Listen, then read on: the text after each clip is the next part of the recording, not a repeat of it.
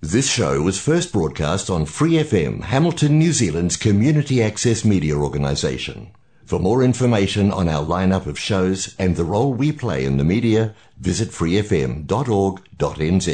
Hi, it's Vanessa from the Fighting Stigma Show on Free FM. Are you a Waikato local? Do you have an idea for a radio show? Do you want to try your hand at being a content creator on Free FM? If so, check out our website on freefm.org.nz or find Free FM on Facebook and get in touch.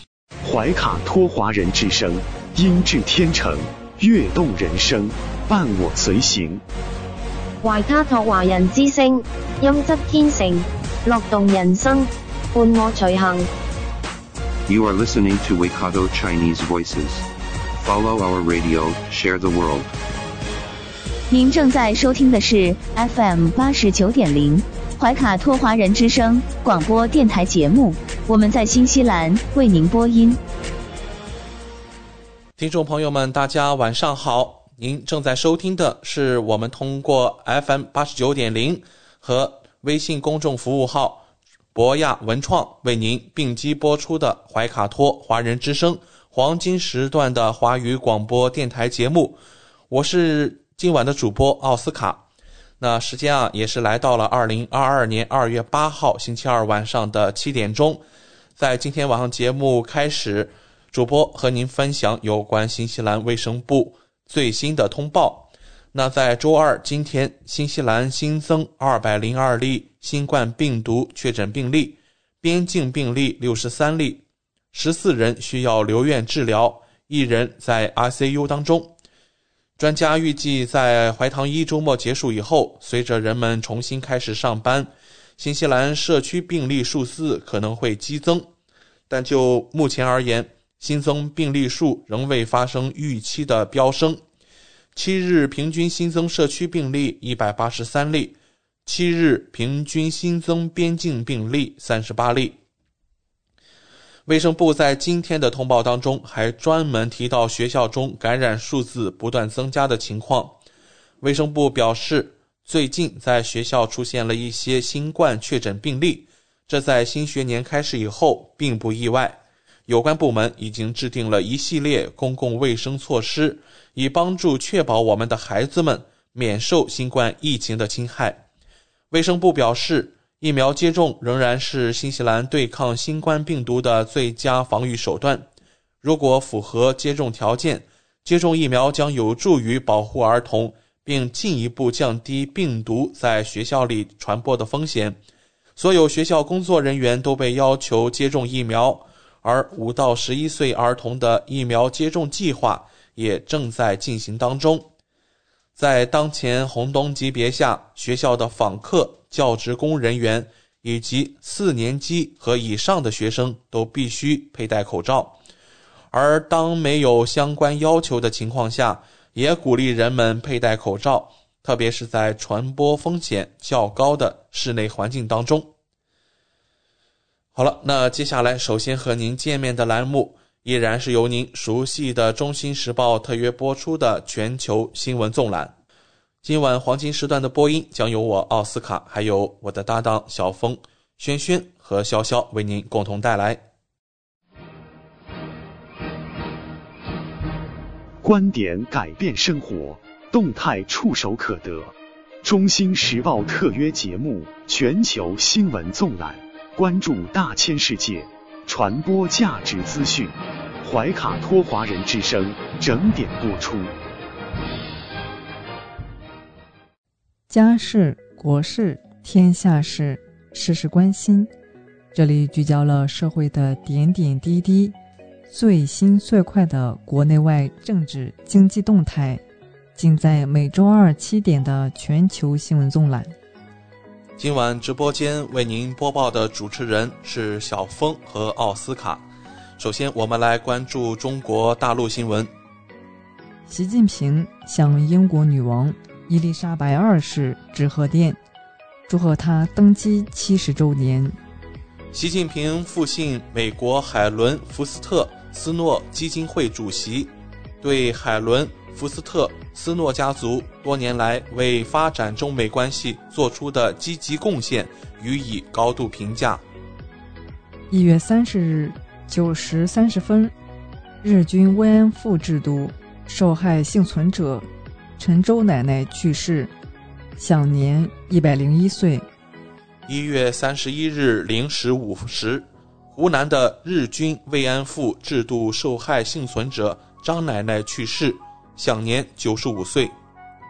目前，中国大陆地区登记在册的侵华日军慰安妇制度受害者幸存者不足二十人。工信部、国家发改委、生态环境部消息，鼓励钢铁龙头企业兼并重组，打造若干世界一流超大型钢铁企业集团。我国在建重大水利工程，投资规模超万亿元。G 三铜陵长江公铁大桥四号墩底结围堰施工完成。中国南方首个核能供热项目。浙江海盐核能供暖后第一个春节，惠及近四千户居民，居民享受绿色暖冬。长江海事部门春节期间保障六十二点八万人次平安出行。京广高铁等线路受雨雪天气影响，将出现不同程度晚点。春节假期，北京累计接待游客七百五十八点三万人次。满城鹅毛大雪，杭州多地发布暴雪预警，市民雪中前往西湖赏景。江苏发布道路结冰黄色预警，南京出动六万余人次扫雪。江苏徐州以相亲大会五女相一百男，民政局表示，本地适婚男女比例失衡。二月六日上午。安徽马鞍山马钢炼铁总厂发生漏灰事故，死亡人数升至四人。南宁公开书记、市长及所辖县区党政主官电话号码，建立优化营商环境服务企业直通车。全天候守护生命，春节期间重庆急救出车八千二百二十一次。江西九江普降大雪。交通部门扫雪除冰保畅通。山东菏泽十二生肖花灯太丑吓到市民，街道办回应将调查研究整改方案。二月七日八时起，西安市占道停车恢复收费。带来一组经济新闻：国家发改委就业司发文，拓宽就业渠道，提升就业技能。努力提高高校毕业生就业率，降低失业率。二零二二年一月末，我国外汇储备规模为三万两千两百一十六亿美元。银保监会紧急规范隔离险，不得进行片面宣传和恶意渲染炒作，不得无理拒赔。春节假期非现金支付交易十四点九万亿元。春节期间，中老铁路国际货运量超两万吨。今年春节假期，民航运输旅客五百零一万人次。猛虎、冰墩墩带旺京城春节市场，重点商企假期进账近五十二亿元。零售店内冰墩墩销售一空，最后一只金墩墩价值三万三千九百五十元已被预定。B 站回应员工过年加班猝死传闻，事发前一周内未存在加班等情况，已成立专项小组。跳空大阳，虎年 A 股开门红，沪指大涨百分之二点零三，超三千五百股飘红。带来一组经济新闻：国家卫健委二月七日通报，六日三十一省市新增确诊病例七十九例。其中境外输入病例三十四例，本土病例四十五例，包括广西三十七例，均在百色市；广东四例，其中深圳三例，广州市一例；北京三例，其中朝阳区一例，丰台区一例，西城区一例，天津一例在河北区。三十一省份累计报告接种新冠病毒疫苗。三十亿零六百八十六点二万剂次。二月六日十六时至二月七日十二时，广西新增本土确诊病例五十六例。广西百色市第一轮核酸检测初筛阳性九十八人，七日起实行全员居家隔离。百色卫健委辟谣感染者偷情引发疫情，深圳回应初步判断本起疫情为境外输入引起。北京西站设核酸检测点，晚九点仍排队。法治方面，中国人民银行昆明中心支行原行长杨小平被查，在云南人行系统任职三十多年，受贿六千七百二十三万。贵州茅台酒销售公司原总经理一审被判十三年六个月。广东警官学院原党委委员、副院长范秀廖被开除党籍和公职。鞍钢集团鞍山钢铁公司原党委常委肖明富被开除党籍。徐州铁警抓获多次盗窃南京、蚌埠等地医院患者财物嫌疑人。军事方面，西藏军区。某边防团三连官兵关心关爱驻地藏族群众，去玉麦乡走亲戚。西藏大面积积雪，多条道路受阻，武警官兵连续鏖战，确保畅通。白老虎连官兵连线致敬英雄前辈，虎年扬虎威。带来一组文体新闻：北京冬奥组委消息。中国运动员没有明确的成绩指标。全国妇联致电中国国家女子足球队，热烈祝贺中国女足获得2022女足亚洲杯冠军。为国争光，中国女足夺冠后启程回国，机舱内高声合唱《我和我的祖国》。中国女足包机抵达上海，姑娘们接过鲜花。塔台喊话，向冠军致敬，欢迎回家。中国男足消息：补招十人参加集训，段流于、廖立生在列。国际奥委会主席巴赫以全新影像形式现身二零二二北京新闻中心。他说：“北京冬奥将是迄今最盛大的冬季运动盛典。”聚焦冬奥，短道速滑男子一千米。任子威、李文龙包揽金银牌。单板滑雪男子坡面障碍技巧决赛，我国十七岁小将苏翊鸣创造历史，获得银牌。体育总局发贺信祝贺。苏翊鸣做出全场唯一幺八零零动作，加拿大裁判给苏翊鸣低分，引全世界网友质疑。苏翊鸣独家回应打低分传言。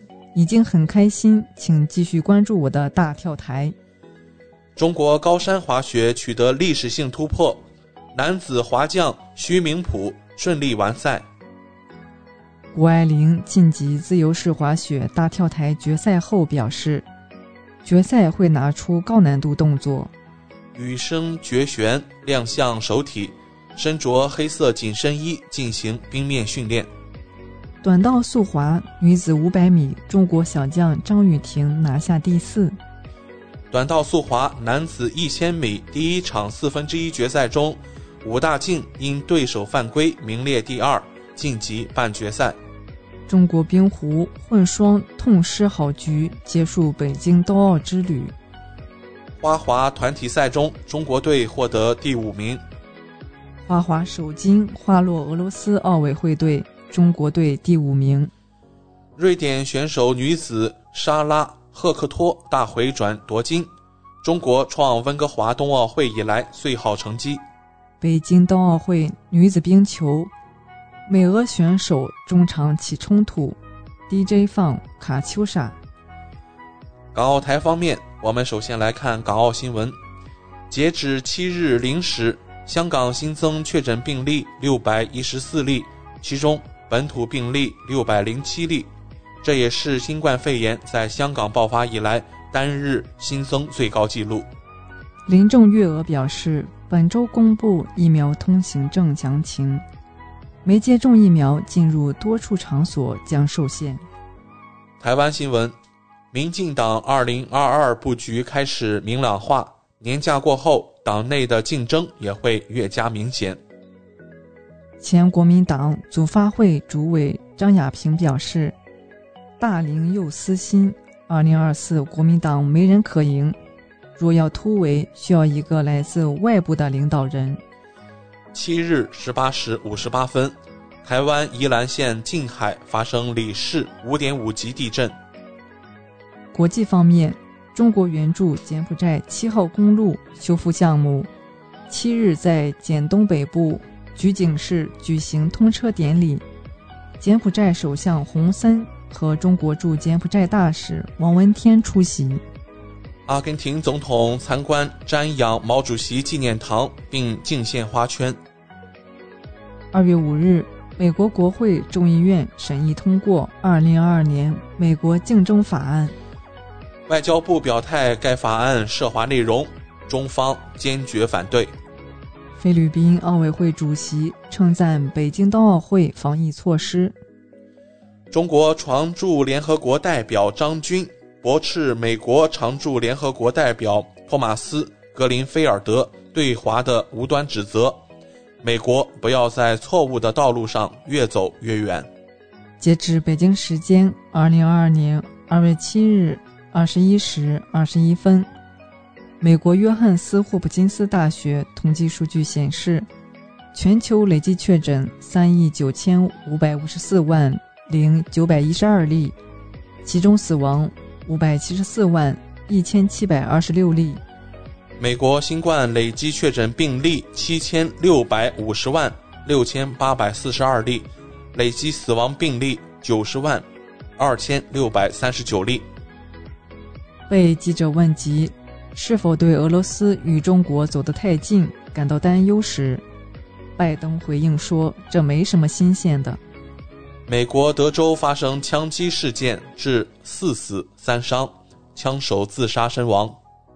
美国多地遭遇暴风雪，超十万用户断电。法国新冠肺炎病例累计确诊超二千零八十八万例。英国累计确诊超一千七百九十二万例。德国累计确诊超一千一百一十五万例，意大利累计确诊超一千一百六十二万例，澳大利亚宣布二月底开放边境，允许接种新冠疫苗者入境。每天一百万剂，日本拟大规模推广疫苗接种。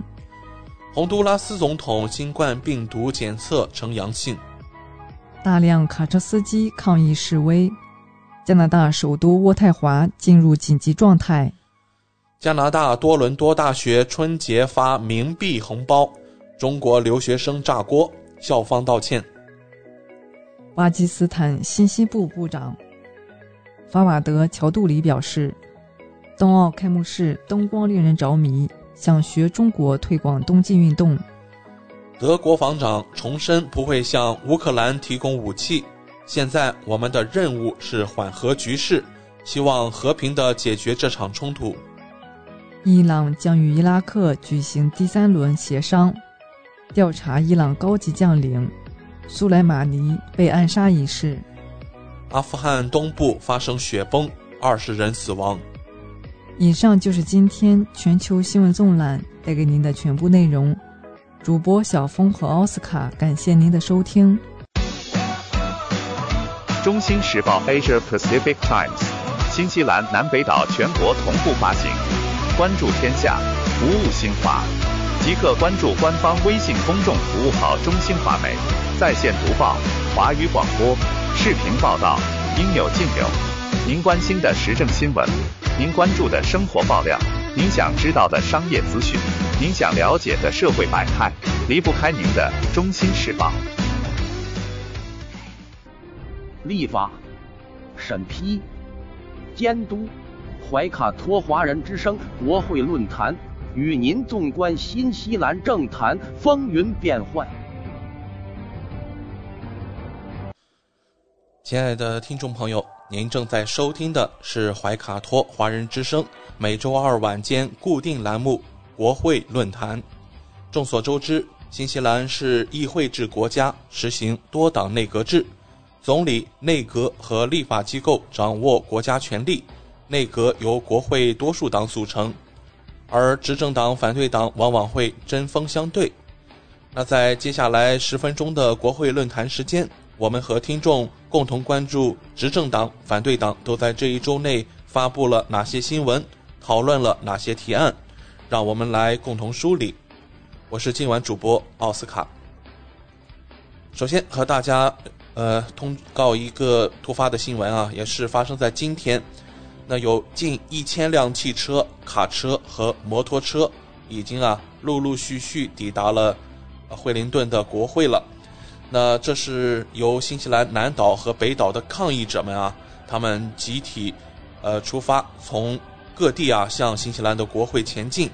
那预计啊会有一千辆汽车抵达国会，以抵抗政府的防疫措施和疫苗接种令。据我们了解啊，来自南岛和北岛的车队都在周日上午啊。分别从各地出发前往惠灵顿。那在这个前往首都的过程当中啊，这两个车队逐渐壮大。那根据媒体的了解，基督城的加油站今天上午被迫关门了，因为工作人员遭到了抗议者的攻击和恐吓。抗议组织者表示，此次抗议将是一次和平示威的活动。北岛的车队将在北帕集结过夜，然后继续前往惠灵顿，与南岛的车队会合，在国会大厦前面进行抗议。全国各地目前都出现了对抗议活动的大量支持。南岛坎特布雷的一条抗议车队最远延伸到了七公里。那么警方呀也是告诉媒体，这是一次计划当中的抗议活动。他们已经获悉，并一直在监测动向。警方发言人告诉媒体，抗议活动可能会导致司机出行延误。我们可以理解，公众可能会对此感到沮丧。警方将继续监测情况，并对可能出现的任何问题作出回应。这次抗议活动啊，是加拿大首都渥太华卡车司机抗议政府疫情限制令的。一种模仿。那么，加拿大的抗议活动已经陆续持续了一个多星期。目前啊，在新西兰也已经出现了追随者。根据我们今天下午了解的消息，在下午一点钟的时候啊，已经有近一千辆汽车、卡车和摩托车抵达国会，并继续在惠灵顿周边地区以及在进入惠灵顿的主要道路上造成了重大的。拥堵，那这一抗议活动啊，也是被称为“二零二二抗议车队”，吸引了来自全国各地的抗议者。在今天上午十一点左右啊，已经有一大群摩托车、汽车和卡车到达国会，并停在周边的道路上，阻碍了前往国会的交通。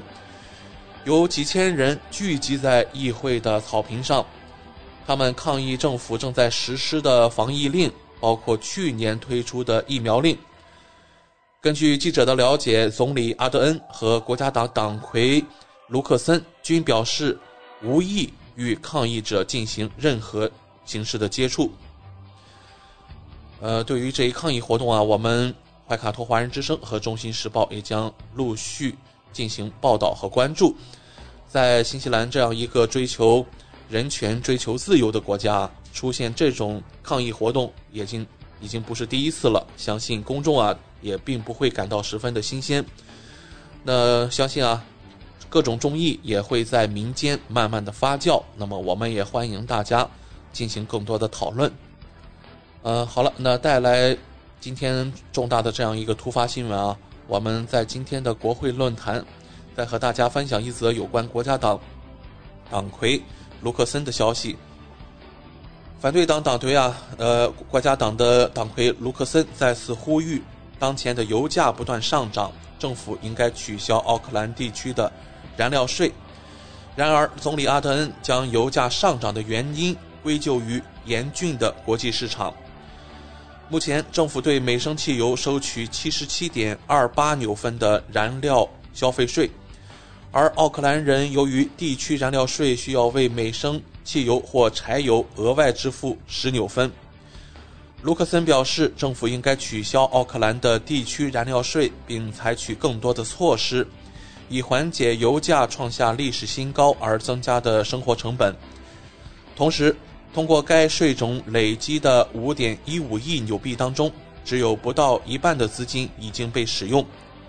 卢克森说：“我认为这是我们在全国范围内看到人们生活成本危机的一种象征。”在谈到高成本的油价时，卢克森表示：“实际上，我们认为奥克兰不需要再征收区域燃料税了。我们对拥堵收费和其他的机制非常感兴趣。”这些机制可以让我们在适当的时候为公共交通提供资金。总理阿德恩与此同时进行表示说，政府不会考虑取消任何的燃油消费税。总理说，这不是我们考虑的问题，但我们正在研究。就国内市场而言，是否有什么国内因素在起作用？但目前您可以清楚地看到，其他许多国家也有类似的问题。这就是艰难的国际环境所导致的。新西兰汽车协会首席顾问此前也发出警告说，燃油价格有可能达到每升三纽币，并在今年保持这一水平。在我们昨天怀卡托华人之声的新闻当中啊，已经和大家报告说了，在奥克兰市中心的油站，昨天已经突破每升三纽币了。来自新西兰汽车协会的首席政策顾问说：“啊，决定新西兰燃料价格变动的关键因素是国内的关税还有税收，然后呢才是国际的价格波动。相信啊，油价也是牵一发而动全身，呃，吸引了呃新西兰民众的目光。那么，我们也希望啊，政府能够取消一些赋税啊，在如此艰难的国际大环境下。”让新西兰的民众稍作喘息。那在今天节目的尾声啊，主持人奥斯卡在快速的和大家分享一则新西兰最新的民调。那根据这项民调显示啊，工党支持率没有受到奥密克戎防疫政策的影响，行动党支持率则出现了暴跌。根据这项最新的民调显示，左翼阵营轻松领先，而行动党民调结果下降，能给国家党的支持十分有限。根据这份最新的民调，工党和绿党的支持率都有所上升。工党来到了百分之四十四点三，上升一点六个百分点；绿党是百分之九点六，上升百二点四个百分点。国家党的民调结果也有所上升，这是该机构在卢克森担任党魁后的第一次民调，达到百分之三十一点三，上升了四点四个百分点。但是呢，右翼阵营作为一个整体受到了影响，行动党下降了八个百分点，来到百分之八；毛利党则有百分之二的支持率，新西兰优先党拿到了百分之一点八的支持率。根据我们今天获得的这些数字呢，工党可以与绿党组成联合政府，工党赢得五十六个席位，绿党赢得十二个席位。共获得六十八个席位，那么公国家党呀，赢得三十九个席位，而行动党只有赢得十个席位，右翼阵营离组成政府还差十二个席位。我们节目当中播报的上一次电视民调呢，是在一月底发布的，结果呢是工党支持率为百分之四十，国家党三十二，行动党十一，绿党九。上一次的民意调查是卢克森担任党魁之前进行的，那么当时呀，工党的支持率是百分之四十二点八，国家党百分之二十六点九，而行动党达到百分之十六，这是该机构民调中啊该党获得的最高的支持率了。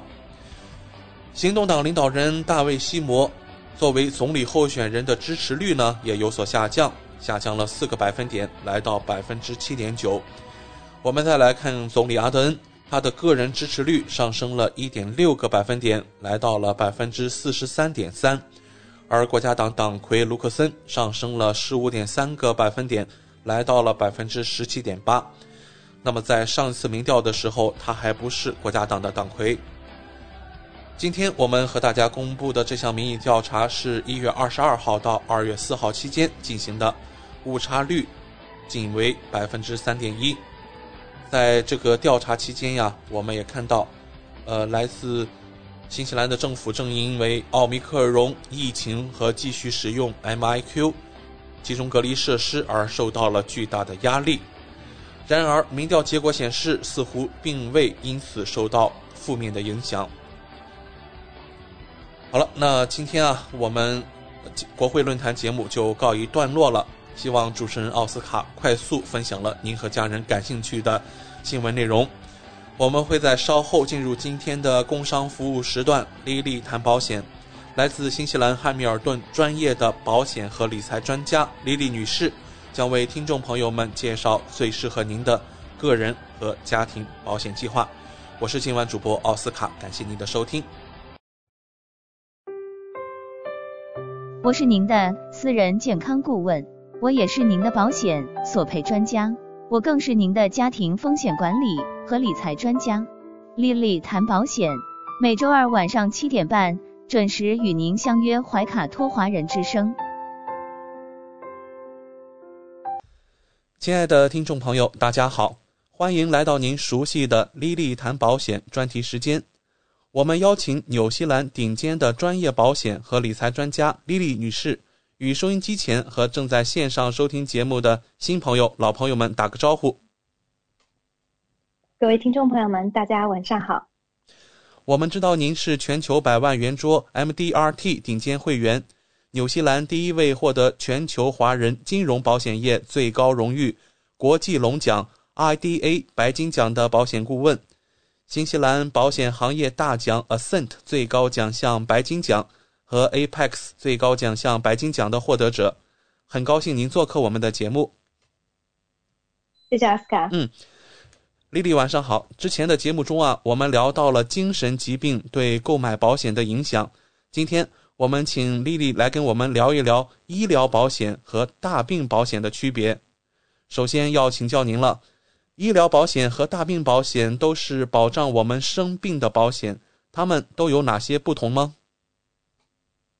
嗯，没错。嗯，奥斯卡，今天呢，可能就是借着这个机会呢，我们可能重新来聊一聊医疗跟大病的保险。好的。那之前我们在节目中呢，有单独的介绍过医疗的保险，不同种类的医疗保险，也有单独介绍过大病的这个保险。可是呢，经常我其实，在平时见客户中呢，经常会遇到的一个问题就是，医疗保险跟大病保险有什么区别啊？很多的客户可能在听完介绍之后呢，可能还是有一些不太明白。所以呢，我们今天就特地来谈一下。这两个保险虽然都是保障我们生病、保障我们身体健康类型的保险，它们有什么不一样？其实这两个保险呢有本质上的差别。第一个，医疗保险它是一个报销型的保险，就是说报销型的保险呢，我们是看不到钱的，我们有账单，然后保险公司帮我们去付这个账单。嗯，那么有的时候呢，可能我们。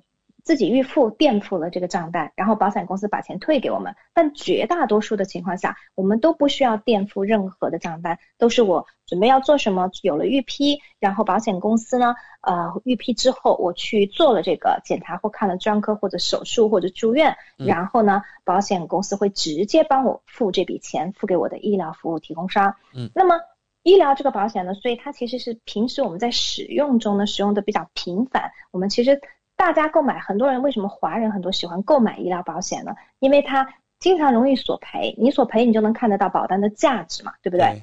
那其实很有意思呢。洋人很多不不一定会买医疗保险，洋人买大病保险的特别的多。嗯，那么大病这个保险呢，它不是一个报销型的保险，它是一个就是 lump sum 给付的，就一次性给付的这个现金给付的这个保险。那大病这个保险呢，它现在其实大病的。保障范围非常的宽，有的保险公司保七十多类各种各样的疾病，然后呢，大多数好的保险公司呢，它有提供轻症、重症，它都会赔，甚至可以多次理赔，甚至有保险公司可以多次理赔癌症都可以。那么，所以现在的这个大病呢，是它有这么多的疾病列出来，只要我符合条件，满足了其中任何列出来的一个条件，一一种疾病。的这个索赔条件，他就一次性的会赔给我一笔钱。那这个钱呢，取决于很多原因。第一个是我购买的额度，我比如说买的是一百万，还是我买的是五十万，那么他会赔多少？第二个，这个疾病的轻重性，因为刚才我提到了保险公司它会保轻症，那么如果我得的是轻症，如果按照保险公司的规定，是否是赔百分之二十五、百分之十、百分之五十等等？那么还有一个呢，就是按照是说我购买的这个保险的话呢。是否里面还有一些其他的一些功能？你比如说，有的大病保险里面它还有带这个职业保障的这个保险。那么，比如说因为得了大病，比如说中风，我永远不能做本职行业了，回头我还可以索赔这个大病下面带的这个职业保障的这个保险。那所以说呢，大病的这个保险它跟医疗的保险呢，其实不无论是说产品设计还是理赔，其实是完全不同种类的保险。那么是他们都是保障我们身体健康、生病甚至是意外。那么说到意外呢，医疗可能就没有办法去保障这个了，因为我们有 ACC，ACC 它是保障我们所有的这个意外伤害，对，包括我们治疗的这个费用，因为 ACC 使用的是公立的这个系统。嗯。然后呢，我们的这个大病的保险呢，它里面有专门一个类别是这个身体功能类的区别，你比如说看不见、听不见，然后呢或者损失了手或脚或者瘫痪或者车祸造成，比如说瘫痪，那这些包括是意外伤害造成的。他也会，他也是会赔的，在在大病下面很多，所以呢，就是说大病的这个保险呢，它因为是其实它它因为它的设计是一次性赔偿一大笔现金，那么所以说呢，其实大病这个保险呢，当然如果我们购买的是那种一次性索赔的大病保险，那么我们在索赔的这一刻，这个保单就终止了。如果假设我们是一次性赔完的话，你比如说一位客户不幸患了癌症，那么他买的这个。大病的这个保险呢是一次性理赔的，那么它的这个保额，比如说是一百万，那么保险公司看到它的这个诊断结果之后符合条件，一次性赔了一百万的现金，那么这张保单就完全消失掉了，然后呢也不需要付保费了，那么你想要再买你也买不回来了，因为得了病嘛，没有人愿意会保。嗯，那可是呢，如果这个客户同时又有医疗的保险，那么他的保费同时要付，继续继续还是要付，因为他在。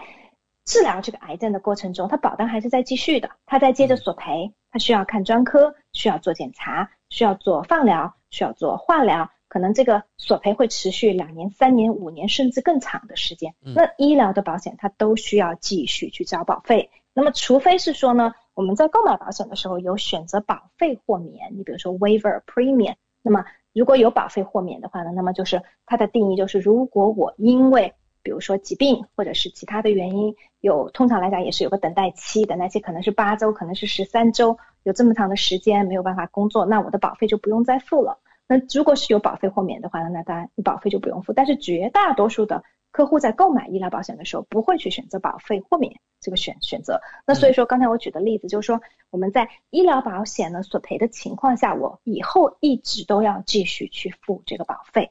而且还有一点需要提到的呢，就是。医疗的保险呢，它是建立在我们的公立医疗基础上的。那么我们的公立医疗呢，每个人都享受它给我们提供免费的，包括看诊啊、治疗啊、住院啊手术。公立医疗大家都知道是应急的，就是非常紧急的、威胁生命的，会在公立医院得到优先的处理。那么大部分我们得的情况当然是不紧急的，不是马上威胁生命的，所以才会需要排队嘛，对不对？所以我们才会需要去买。医疗保险，因为想避免排队的这个问题。可是呢，在有的情况下呢，如果我们真的是紧急的状况，比如说心脏病突发，比如说中风，然后呢，甚至一些严重的一些疾病突发，那么包包括阑尾炎，那这些我们其实都会直接送到公立医院去。那么在这种情况下呢，我们其实医疗保险是没有用上的，因为我们没有账单产生，我们只有在私立才会有账单产生，产生了账单才会存在索赔医疗保险。那如果我们在公立得到免费的就诊呢，那自然医疗保险是用不上的。所以呢，这个就是从根本上来讲呢，大病跟医疗的一个区别。嗯，谢谢您的介绍。如果我们购买了医疗保险，是否还需要购买大病保险呢？两者有重复吗？首先来讲呢，刚才我提到了，因为两个产品它的设计、它的理赔都完全不一样，所以两个产品是不重复的，完全不重复。而且往往呢，两个产品的其实互相之间的关系呢是互相补充的关系。所以呢，我们如果想要保障的全面一些呢，如果是说我们的预算也够的话呢，也符合我们家庭的情况呢，ideally 的话，理想状况，医疗跟大病其实都很需要。首先来讲的话，如果很多客户会问，那如果我们购买了医疗保险，我们是否还需要购买大病保险呢？这个地方我们首先要需要了解的呢是，医疗保险里面它有存在很多的免责。那我们之前节目中呢，我们在介绍医疗保险的时候，我们也有提到过这个问题。保险的这个保单的设定，很多的保险它都会有免责，叫 exclusion。什么叫免责呢？就是保险公司它不保的。那么这个保险公司呢，它设立这个保单的初衷的时候，它就有一些部分它是除外，它不保，它因为它这个产品做精算的时候，它就没有把这方面的风险考虑进去。那么医疗保险呢，其实是作为除外最多的一个保险。我们所有的保险里面，包括人寿、大病、收入保障等等，医疗保险其实它的 general 的 exclusion 就是正常的除外，其实它是最最多的，它的免免责。就说，哪怕是我一个绝对健康的人去申请这个医疗保险，那么也会有很多的地方不保。比如说，举个例子，比如说肾透析，肾脏的透析呢，绝大多数医疗的保险它都不保；器官移植的手术呢，医疗保险它也不保，大多数的医疗保险它也不保。嗯。然后呢，还有呢，就是比如说纽西兰没有的技术，一些新的技术，比较新的技术，其中最典型的一个新的技术呢，就是之前我们在。节目中应该是去年还是前年吧，我们在节目中特地有谈到的一个叫 CAR T treatment。嗯，那么那个时候呢，呃，纽西兰在二零一七年呢，有一位很有名的人叫 David d u n c e 他呢因为得了这个淋巴癌，然后呢经过了各种各样的治疗、放疗等等，最后最后都没有效果，变成末期，医生说他只可以活三个月。那么在这个时候呢，那个时候他运气很好的是呢，那么美国诺华出了一款新药。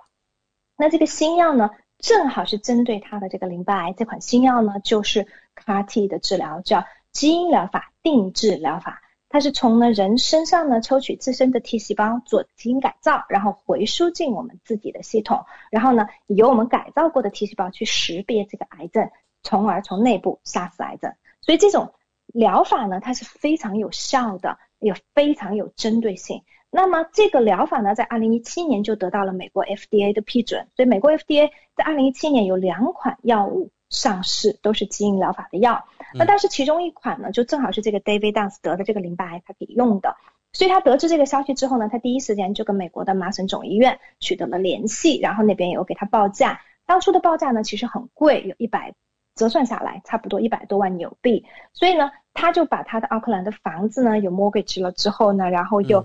加上他当时一直一直有他的朋友帮他做一些众筹，其实众筹的钱他可能当时还真是最后没有用到。然后他保险的人寿保险，因为既然是末期了嘛，我们之前介绍人寿保险中也有提到，那么人寿保险中它对末期疾病它有一个提前给付的功能。所以呢，人寿保险也有赔一笔钱，所以他就凑够了这么一百多万的钱，就去了美国。他跟他太太，然后就去准备接受这个治疗。这个治疗时间非常的短，一到两个月的时间。他运气非常好的是什么呢？到达美国之后呢，在跟医生讨论治疗方案的时候呢，才发现是说他治疗费中最贵的一块是住院费用。嗯，因为就是说做这个治疗呢，有的人会出现细胞因子风暴，可能需要住院，甚至需要出重症监护都有可能，因为是并发症嘛反应。那么，如果你没有这样的住院呢，那你费用可以节约非常多，所以他就最后强烈要求医院，我们他因为他太太跟着他去，在医院旁边很近的地方租了个小公寓，那我就住在公寓里的，那我就不不住医院，这样就可以节约很多费用。那万一我要发烧的话，我太太马上会把我送回去，他就跟医院做的这个保保证，那最后医院也同意了，所以他最后治疗下来的费用呢，其实很便宜，嗯，可能我没有记错的话，大概四十多万。牛币的样子吧，没有花到五十万牛币，比他原来预期要便宜很多。那么像这样的治疗方案呢？你想从二零一七年到他现在二零二一年，我们快过完了，有些人还是没有。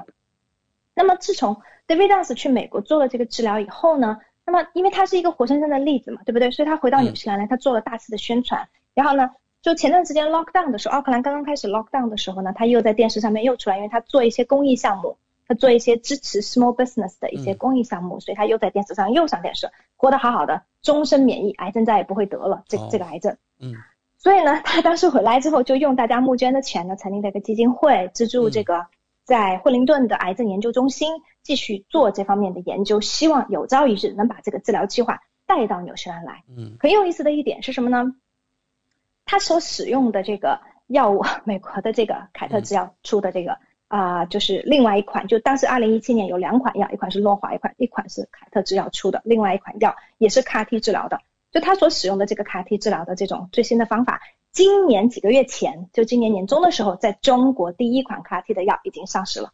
中国的复星凯特就是跟美国凯特制药合作的，中国已经有上市，所以在这一点上呢，嗯，中国走在我们纽西兰的前面。那因为可能是人口基数比较大，所以当时这款药在中国上市之后呢，非常的贵，定价是可以说是天价。哦因为你想想看嘛，如果在美国要花费将近几十万，甚至要上百万的话，你在中国折算成人民币也是大几十万人民币，上百万人民币。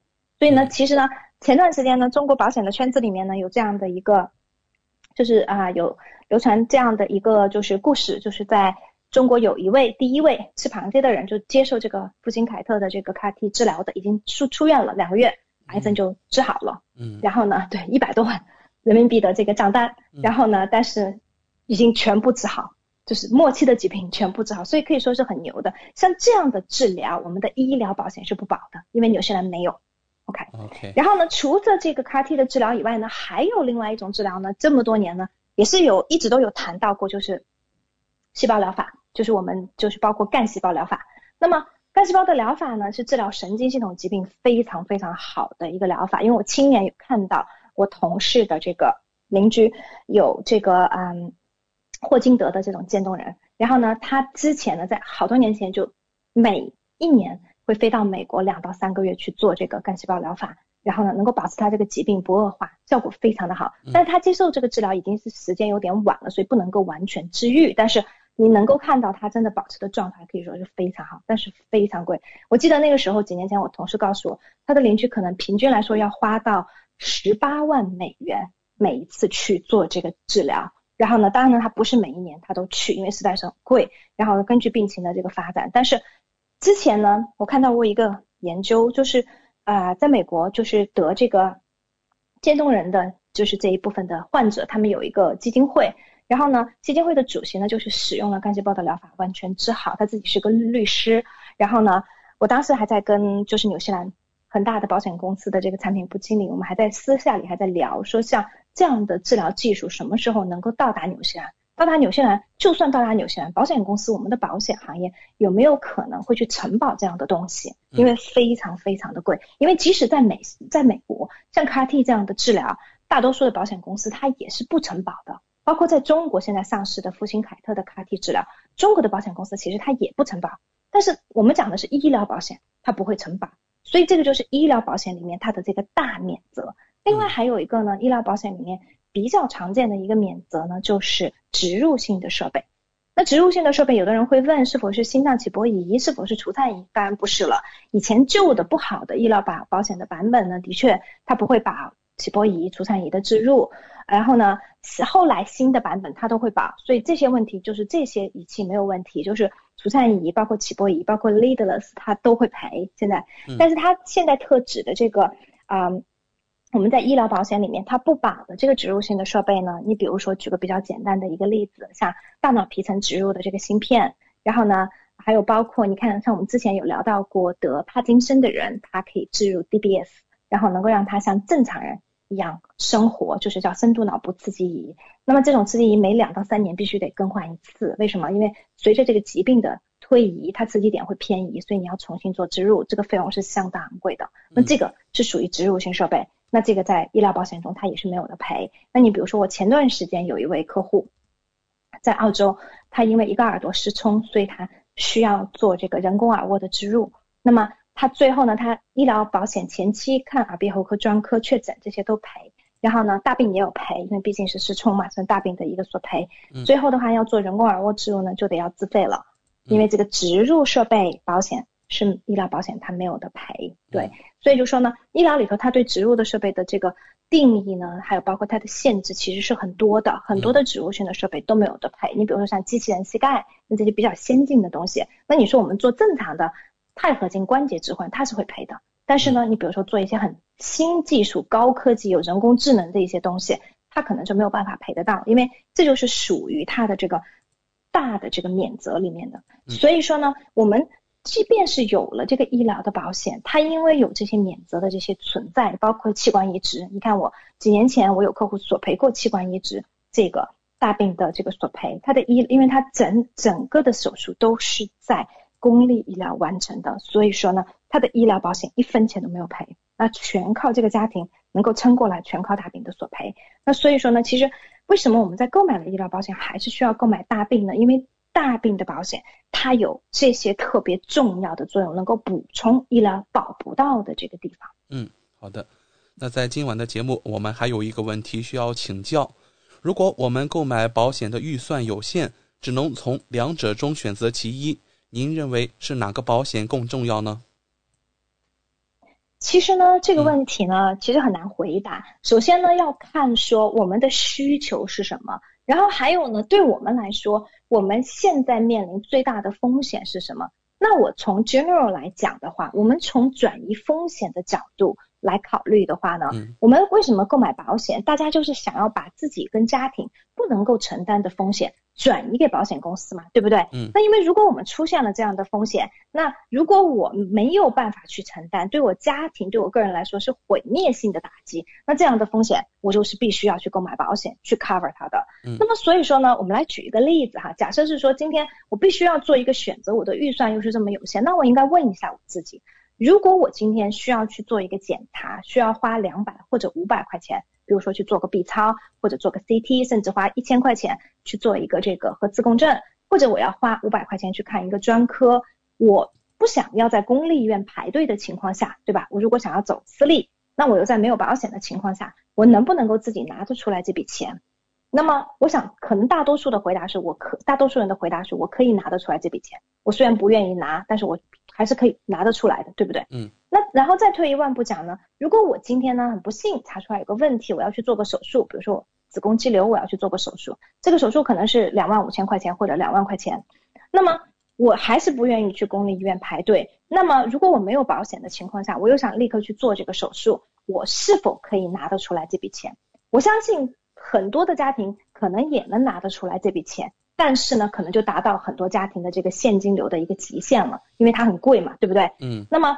但是呢，如果我们非得要取出来这笔钱去用作马上的治疗，那可能不会对我们跟家庭造成一些毁灭性的打击，对不对？虽然是很贵，说不定我也可能会去借借债，但是不会让我整个就是所有的储蓄、所有所有之前的努力全部都进去了。可是我们再退一步，换一个角度来讲，如果我今天得的是中风，举个例子，因为我最近看到好几位。包括我的朋友的妈妈，还有我的客户都有出现这个问题。比如说中风，我中风之后，我永远不能做本职行业了，这是第一个。第二个，我可能身体有一部分瘫痪，有一部分不能动，或者我不能讲话，那我需要人长期照顾。那么，我是我该怎么办？如果我后面我还要活四十年，我还要活五十年，甚至更长的时间。我比如说我三十多岁客户中风，四十多岁中风，我后面还有三四十年，还有四五十年。那我需要人照顾，我会我应该怎么办？我永远不能再工作，我没有收入了。还有一个就是，我想不想要恢复到我中风前的状况？如果我想要恢复到我中风前的状况，那我需要不停的做复健，我需要不停的做理疗。那这些钱是由谁出？我们的公立医疗是不能够 cover，达不到这个 level 的。嗯，因为我最近呢，为什么今天突然想起谈这个话题呢？就是我一个很好的朋友的妈妈。嗯，也是我一个客户的妈妈，然后中风突发的中中风，中风呢，我的朋友陪着妈妈在医院里住了大概差不多快一个月了吧，快一个月了，现在已经又转回到另外的一间医院，然后呢，之前一直住在怀卡托医院，然后呢，之前呢观察中风，观察因为他出血，脑脑部出血，然后不能讲话，有一边身体不能够动，但是意识是完全清醒的，那么。其实我们很多人会觉得说，我们的公立呢，对于这个紧急状况其实照顾的很好，我也同意。可是呢，我们会发现是说，毕竟来说呢，你如果想要病人不受罪，生活的舒服一些，而且你要放心一些，你家人其实还是离不开。我讲一个很典型的一个例子，因为，嗯，这位阿姨呢中风之后的话呢，她经常呢会出现这个高钠，因为她现在是靠喂喂食管，然后呢喂水。然后呢，一旦身体中的这个钠出现比较高呢，他意识就会比较模糊，模糊呢，他就会去拔这个管子，喂食的管子，因为不舒服嘛，毕竟来说能感觉得到，他会无意识的去拔。那无意识的去拔的话呢，如果没有家人在旁边看着，护士就只能把他手给绑住。那么自然做女儿的会很心痛，对不对？对那么也不愿意妈妈这样子，所以他就把妈妈都看着。但是问题是，他有时候不得不又要离开一段时间，你不可能一天到晚嘛，对不对？毕竟自己只有一个人。然后呢，他会发现他走的那一个晚上呢，妈妈就会出状况。你比如说他管子拔了，可是护士没有接着看，一直到可能五六个小时，可护士才发现这个问题。那么这已经过了很长时间了，而且呢，验血有时候会出现这种状况，有的时候呢会一天验好几次，有的时候一天才给验一次，所以他出现状况之后不能够很快的去反应。如果有家人在那边守着的话，他会发现说你很多事情就可能够比较顺利，所以他一直不能走，他自己呢孩子也不能照顾，工作也不能够做，所以就这就是一个很现实的一个问题。还有一个就是妈妈可能回头需要康复，康复要做复健，复健呢这些都是要从私立自己想办法去做，可能会花费很多。那所以这种情况呢，就是我们刚才提到的这个，如果是说我们如果保险真的是只能选择其中一个，那我们要考虑什么样的事情发生会给我们会给家人带来毁灭性的打击。所以呢，其实讲实话，大病保险是我个人最喜欢的保险。嗯，我自己的大病保险，我以前的节目中有提到，买到整个行业中最允许购买的最高额度两百万纽币，不能够再多买了，再保公司也不允许我们多买了。如果是我们的大病有时候买的太少，可能就达达不到保障的这个作用。所以呢，保险呢其实真的要根据我们家庭跟个人个人的情况，然后呢根据我们承受风险的能力，然后个性的话去定制，才能达到说我遇到任何问题都有充足的保障。嗯感谢丽丽今晚带来有关医疗保险和大病保险区别的精彩介绍，和听众朋友分享了最新的业界资讯。选择丽丽就等于选择了一位私人健康顾问、保险索赔专家、家庭风险管理和理财专家。再次感谢您今晚带给我们的访谈节目。谢谢奥斯卡。如果大家下来有额外的疑问呢，也欢迎大家呢添加我的微信，搜索我的微信号 n z l e e l e e，或者搜索我的手机号码零二一八九六三五八，然后可以具体向我咨询。嗯，好的，丽丽。那我们下周老时间和大家空中电波相见。嗯，好，我们下周见，谢谢。跟丽丽买保险，关键时刻从来不会让您失望。听众朋友不但可以在每周二晚间七点半收听到丽丽在怀卡托华人之声的专题节目，还可以在每周全国出版的《中新时报》财经、保险、金融版面找到丽丽的专栏文章和联系方式。我是您的私人健康顾问，我也是您的保险索赔专家，我更是您的家庭风险管理和理财专家。丽丽谈保险，每周二晚上七点半准时与您相约怀卡托华人之声。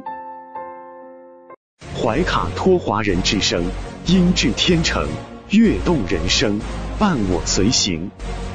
怀卡托华人之声，音质天成，乐动人生，伴我随行。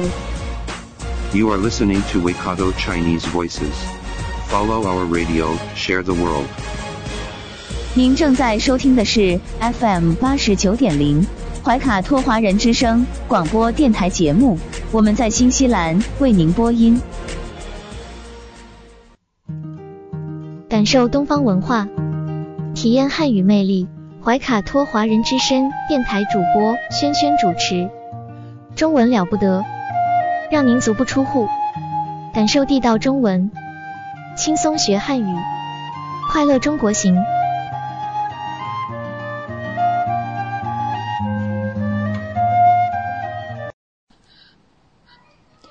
亲爱的听众朋友们，这里是怀卡托华人之声为您效劳。接下来呢，还是轩轩为朋友们带来中文了不得。无论在祖国还是海外，熟悉的乡音总是让人感到温暖亲切。中文不但博大精深，而且好学好玩，很有趣。比如我们这个小栏目的名字“中文了不得”，还可以说不得了，更可以说了得。像这样的排列组合方式，在全世界的语言中呢，恐怕是独一无二的。那在每期节目中呢，我们一起来聊一聊中文学习的知识点，像重点啊、难点啊。此外呢，每期介绍一点中国文化常识，可以和我们的汉语学习相结合，活学活用，事半功倍。今天呢，我们要来呃，先聊这样一个特别常用的词，叫做“其中”。其中，哎。其中啊，是表示在呃那个里面、那些里面这样一个意思，指的是范围啊、处所啊这样子。嗯，还是来举例子哈，这样比较直观的感觉哈。每天咖啡店里有很多客人，那其中啊大部分是年轻人。每天咖啡店里有很多客人。就是前半句，后半句的开始我们用了，其中大部分是年轻人。好，那我们要说呢，还是请我们的 VIP 小白来吧哈。小白呢有很多爱好，其中啊，他最喜欢看电影和散步啊。小白有很多爱好，那这些爱好当中，哎，这些当中这些里面，小白最喜欢的是。看电影和散步，哈，其中，嗯，我们要看啊，我们经常说，呃，人要多读书，要会读书，肯定要读好书啊，是啊，我们不仅要读书，而且要选择其中的好书来读啊，在这个知识爆炸、信息也爆炸的时代啊，我们读书的选择实在是太多了。那么要选其中的好书来读，这也是其中。虽然工作很忙，但是呢，只要让听众朋友们满意，轩轩和我的同事们、伙伴们忙在其中，也乐在其中。对，忙在其中，乐在其中。所以，其中你看啊，它可以放在句子的这个末尾，是吧？我们第一个举的例子是在句子的中间哈，第二个分句的开始哈。呃，逢年过节呢，我们去商场哈买东西啊，很多东西会打折，对呀，呃，逢年过节呢，商场有打折活动。接下来呢，我们就可以介绍在这些活动当中都有哪些呢？这时候就可以用其中了。但在这种用法的时候呢，嗯，其中的前后都要加上这个逗号。嗯，表明下面我要分类说明一些问题了。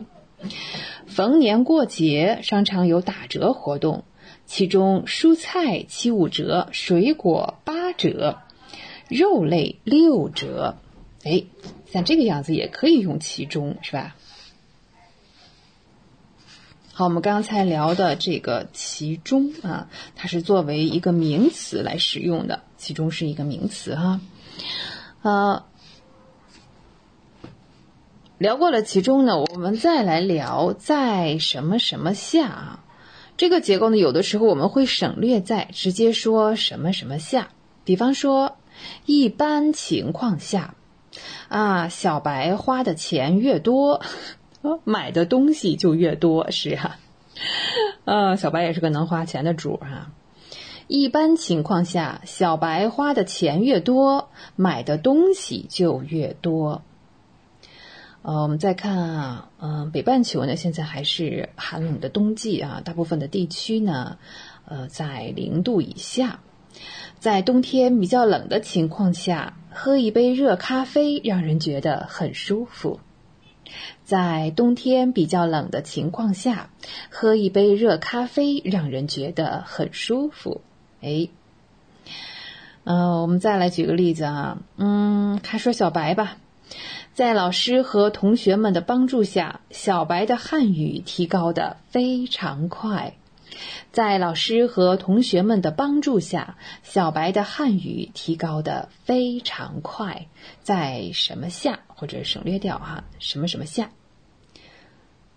嗯，我们要说在通常的情况下是吧？考试都是能通过的，所以呢，考试时别紧张啊。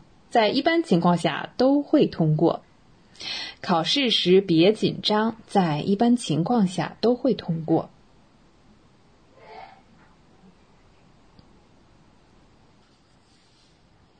现在呢学习汉语啊我知道很多朋友们呢或者同学们都是下载了一些软件甚至是和汉语相关的游戏啊来学习和练习。所以像这种游戏教学是寓教于乐的。不仅让大家学到了知识，更重要的是提供了快乐的学习环境。所以呢，在软件的帮助下，大家学到了更多的知识。在软件的帮助下，大家的汉语学得更好了啊。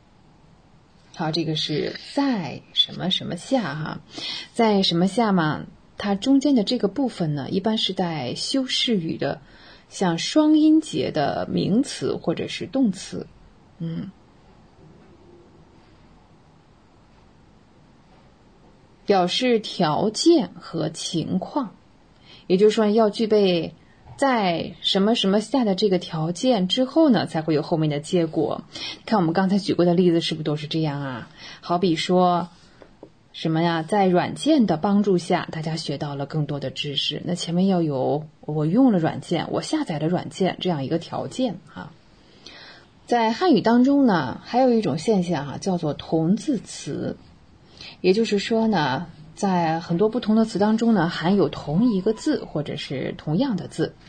好比说，我们说今天我们聊这个其中啊，是个常用语。那有关含有其。其中的“其”这个字的词语呢，我们学了也不止一个了哈。比如说，其次，哎，其实啊，其中，其他，尤其，嗯，呃，我们先来聊一下哈，这是有五个词，这叫同字词。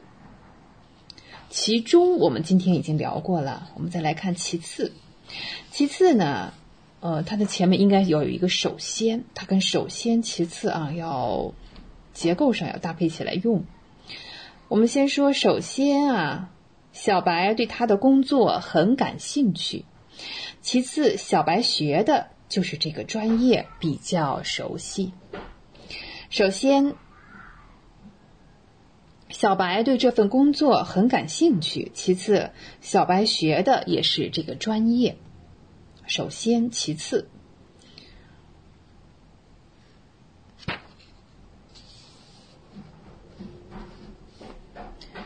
刚才我们还来到一个词，同一呃，刚才我们还聊到了一个同字词，叫“其实”。其实啊，好比说啊，嗯，生活中哈，我们会发现有些人呢是看别人怎么生活。还有一些人呢是生活给别人看，其实呢，个人有个人的生活，不用去比较和羡慕别人，是吧？我们再再来一遍啊！生活当中呢，啊，有些人呢是看别人怎么生活，还有一些人呢喜欢生活给别人看，其实。呃，个人有个人的生活，不用比较和羡慕别人。对。那我有一件事情呢，正好想请小白来帮忙，但是呢，小白说，我最近正在忙另外一件事，你还是考虑其他人吧。哎，这句话我们用的是什么呢？其他，对，其他。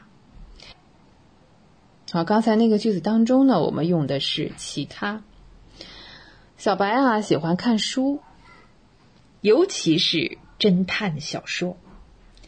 小白喜欢看书，尤其是侦探小说。尤其，我又用到了“尤其”这个词，是吧？嗯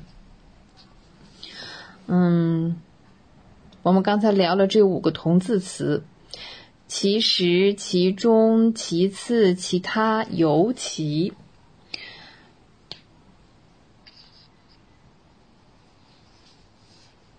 好，接下来我们换一种方式啊，来试一试这五个词。小时候，大家都说小白长得像妈妈。后面说了是眼睛和鼻子。嗯，好，这个“是”的前面我们应该选哪一个词来比较合适呢？在这五个词当中，小时候大家都说小白长得像妈妈。哎，尤其是 表示特别是哈，尤其是眼睛和鼻子。小白和一位同事是同一天出生的啊、他们的生日是一样的。呃，除此以外呢，找不到，嗯，共同点。好，我们在找不到和共同点之间选哪一个比较合适呢？对，除此以外找不到其他的共同点，也就是他俩生日一样。那其他的可能呢，长得也不像，生活方式也不像。再来看我们今天刚刚聊过的其中，哎，呃，曾经有人做过一个实验哈，他用了一面镜子放在户外，八个小时之内呢，一共有一千六百二十个女生经过这面镜子，其中，哎，其中三分之一的人花很短的时间，呃，看了一眼镜子当中的自己，呃，那是呢，经过镜子的哈，大概有。六百个是男生，啊，六百个男生没有女生这么多，但是呢，差不多呢，每一位男生都会照镜子，哎，这男人照镜子的概率比女人要高得多啊，差不多是百分之九十多啊，百分之百呀。呃，照完镜子呢，大多数会看看四周，看看有没有人注意，哎，我是个男生，我在照镜子，哎，好，虽然男生照镜子的人数没有女生这么多，但是呢。呃，但是这个比率比女生要高。好，今天的汉语知识点当中呢，我们先聊了一下其中哎作为名词它的一些用法。后来呢，我们又学了一个结构啊，是在什么什么下啊，在条件情况，然后下后面加上这个条件下会出现什么样的结果啊。然后呢，我们又聊了汉语当中一种现象，叫做同字词。同字词当中呢，我们分享了其中、其实、其次、其他、尤其啊，我们举了几个例子。好，对，接下来呢，我们要继续我们的呃大型系列的中国历史文化节目哈。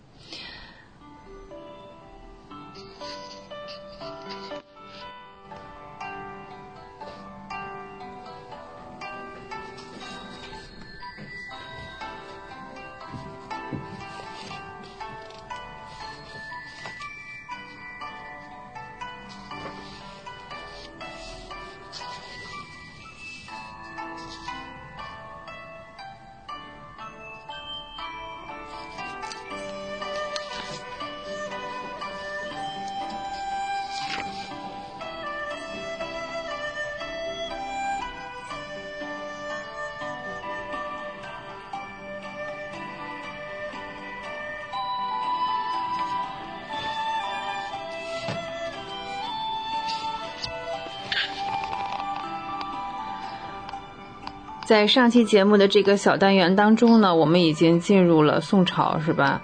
对哈，嗯，宋朝还是很强大、很富有的一个朝代，在中国的历史上。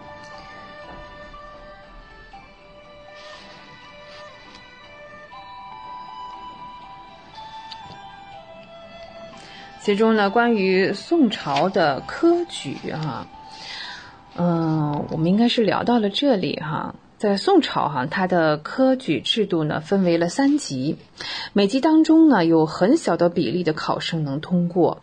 那当然了，考试和阅卷哈都是有这个密封的，用现代的话说是密封的。那时候就是采取了周密的措施，防止作弊啊，或者是有偏袒的这种情况发生。考场的每一间的考房啊，我们那个叫考房，用墙来隔开。考生进入之前呢，要进行搜身，防止夹带啊一些答案之类的。那书卷呢，呃，那考卷呢是由书吏哈要编上号，避免呢考官根据考生的姓名和自己。可以辨别出来是不是自己的学生？我给我给松一松哈，我多加点儿哈。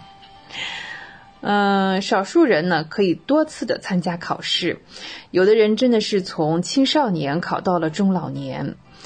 但是呢，统计来说啊，通过考试的人平均年龄啊，还是应该在三十五岁上下这个样子。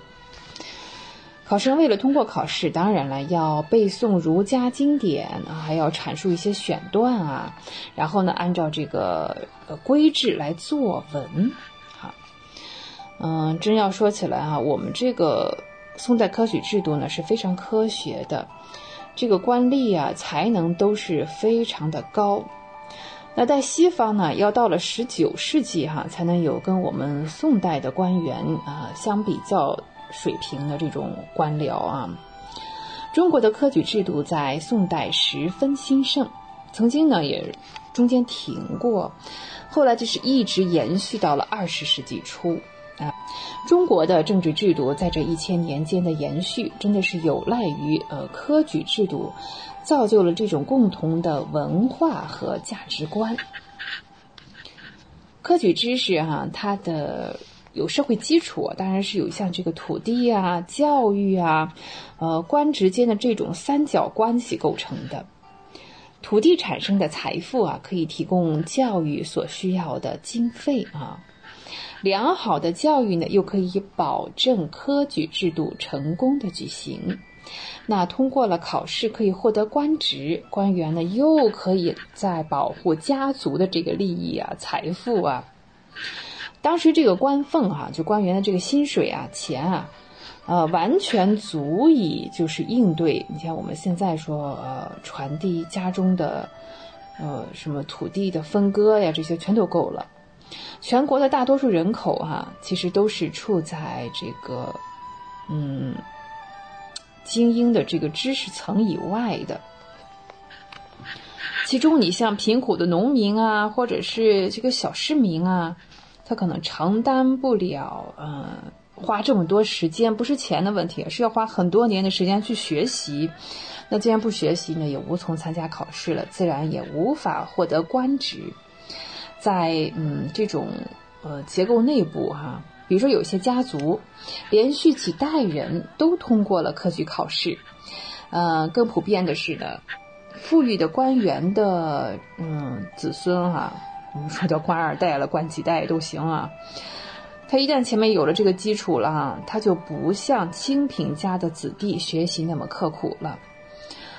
嗯，中国人有句俗话，嗯，叫做“富不过三代”。哎，就这句。谚语哈，用在宋代，还有其他各个朝代，也真是恰如其分了。嗯，我们说啊，只享受不奋斗啊，这就离着败家不远了啊。在中国庞大的家族体系当中，啊，这种家族体系我们也叫宗族或者是世袭啊。富有的官员呢，常常可以为这个，比如说家里有比较穷的亲戚吧，不能保证每家每户都很富有啊。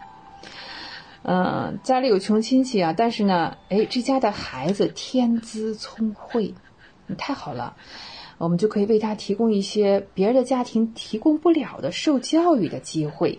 嗯，商人啊和这个科举考试的体系哈，他们之间的相互联系啊，可能就不是那么明确了。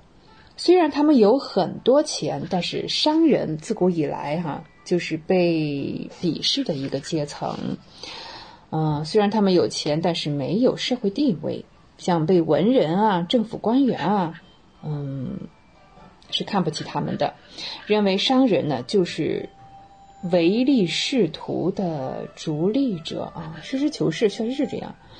那到今时今日就不是这样的吗？还是这样啊？有些有些商人呢会完全的回避哈这个体系，嗯，他们认为啊，呃，上学啊，学习这是儒家的这些教育啊，对商人的孩子来说，对经商来说用处不大。也有的商人呢是通过购买土地获得社会地位和安全保障。以便他们的子孙呢可以参加科考啊，这样一来社会地位不就提高了吗？在我这一代实现不了，下一代来加持一下。呃，那我们可以啊，与此类似的呢，小农啊啊，小农业生产者也是可以的，慢慢的积累，慢慢的成为地主，然后呢，呃，重视教育，子女呢参加科考，又有了官职哈。在这种科举考试体系下的中国，哈，社会可以呈现出一种分明的等级制，但是呢，又不是固化封闭的，嗯，嗯，所以说你要产生这个呃成篇累套的呃世袭的或者是宗族啊，他不会坚持那么多年的，不是说富不过三代嘛哈。在唐宋之交呢，随着社会制度的变化，包括政治制度、文化制度、经济制度，呃，特别是宋代的文化制度哈。在某种程度上，它很大的延续了唐代的活力，同时哈，嗯，它有点这个收缩的这样一种倾向。宋代丰富的文化呢，它是根植于经济增长，还有呢，人们受教育的程度提高了，学校的数量在宋代啊远远的多于唐朝，认识字的能力还有认识字的人啊也越来越多。这样一来呢，我们就可以增加的这个印刷术的普及，大家都可以阅读了呀，啊，阅读的需求量多了，那产生的量也就多了。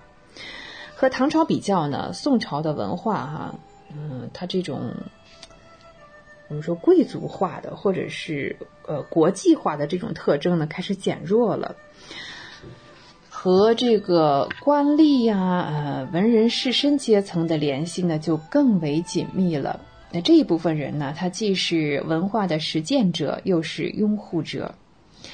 有的时候呢，大家会想啊，宋代的文化，呃，比唐代的文化在佛教上可能是也是稍微弱了一些。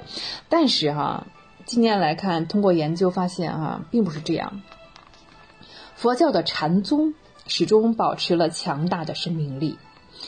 另外一个事实呢，是在宋朝啊，嗯。确实有一些这个儒生呢，会公开的反对佛教和道教，嗯，但是由于这个科举啊，啊，它界定了一个上层的文化中哈，我们看这个唐代作为支流的世俗文化，哎，反而在宋代呢发展成了主流啊，成了主旋律了。中国人啊，把宋代视为传统文化的。顶峰时期啊，这是实事求是的。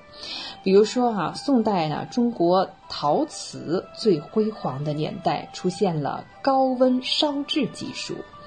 那我们的瓷窑呢，也是遍布全国各地，瓷的色彩也更加丰富，器型的造型也更加的优美和精致。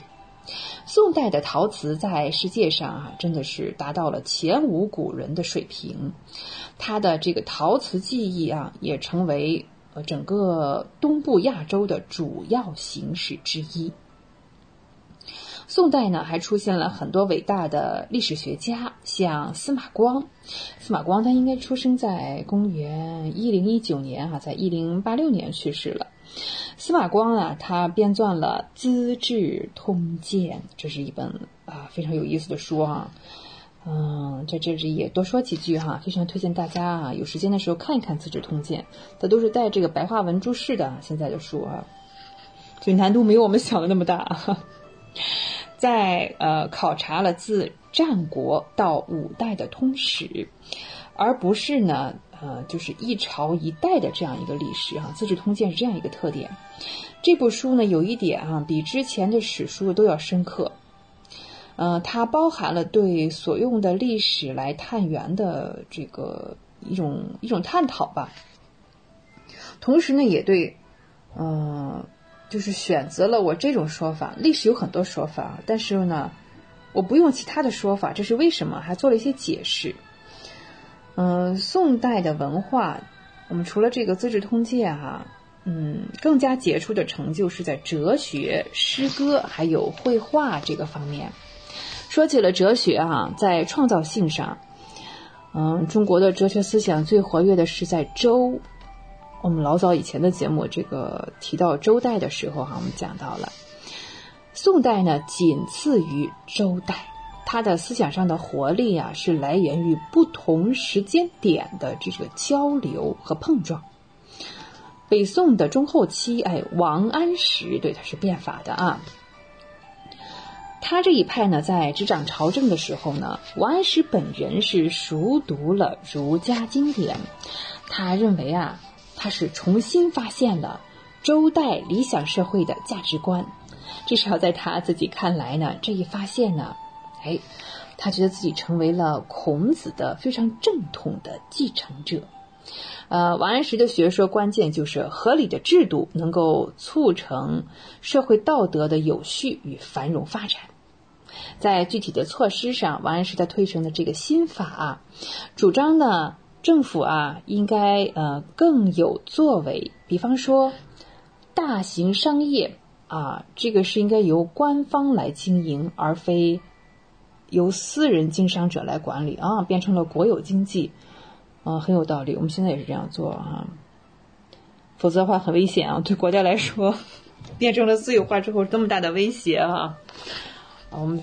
还说回来啊，呃，另外呢，应该由呃官府而不是大地主，向这个比较贫困的农户来提供贷款。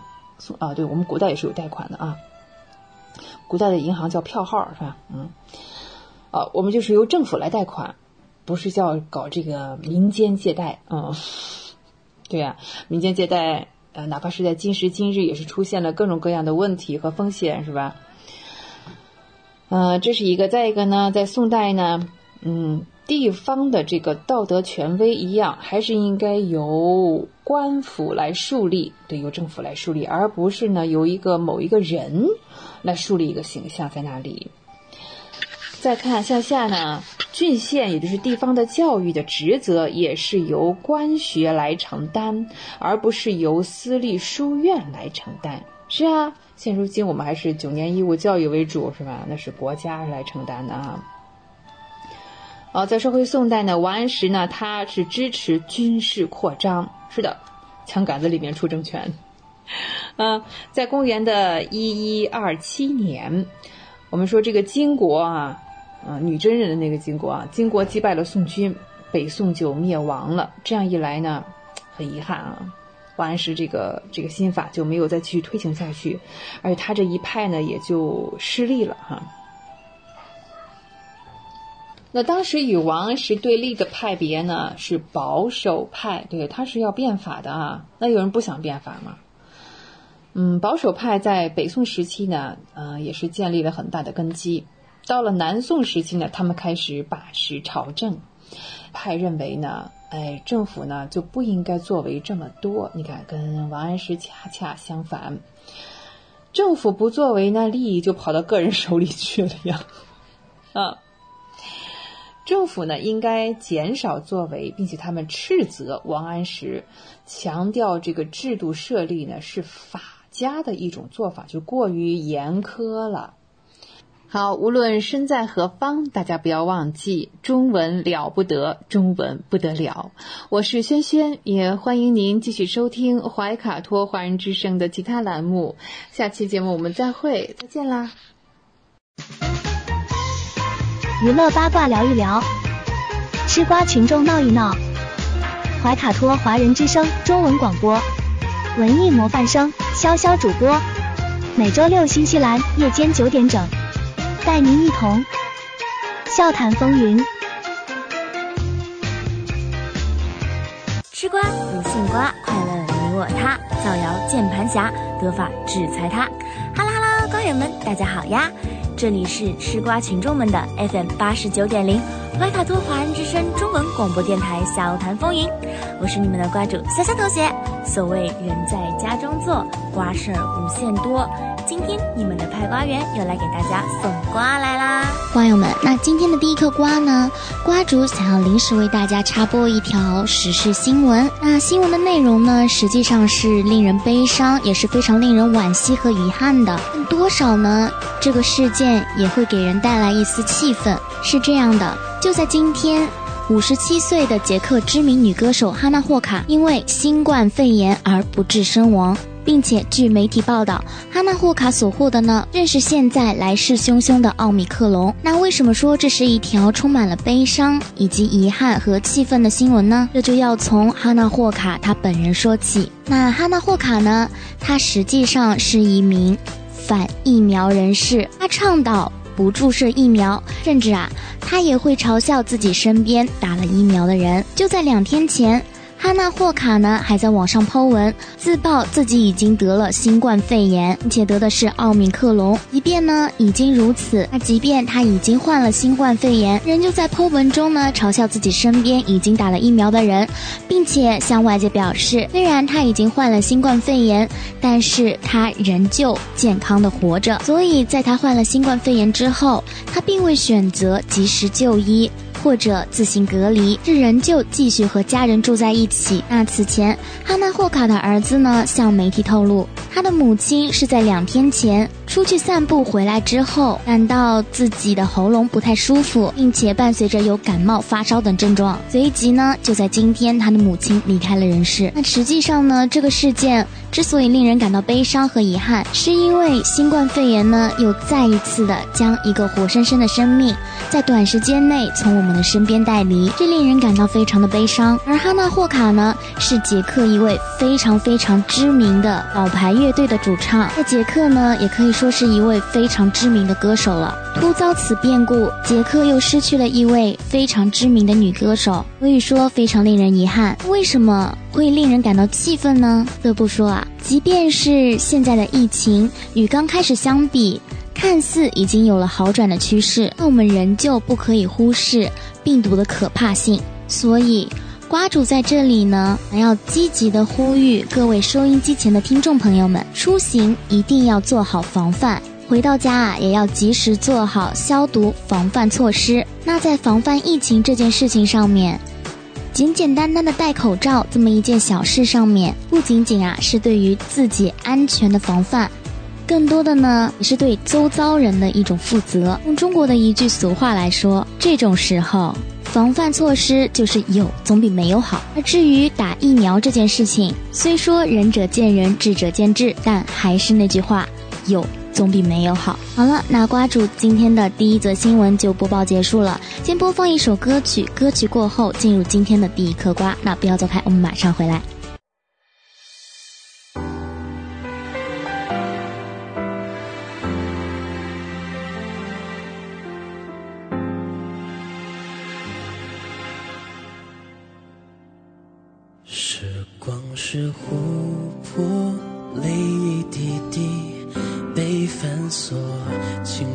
书再不朽，淹没成沙漏。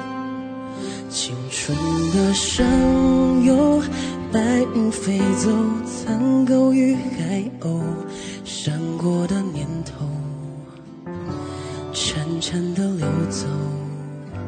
慢动作缱绻胶卷，重播默片，定格一瞬间。我们在道别的演唱会说好不再见。你写给我我第一首情歌，你和我十指紧扣，默写前奏。可是呢，然后呢？我有我这一首情歌，轻轻的，轻轻唱着，哭着，笑着，我的天长地久。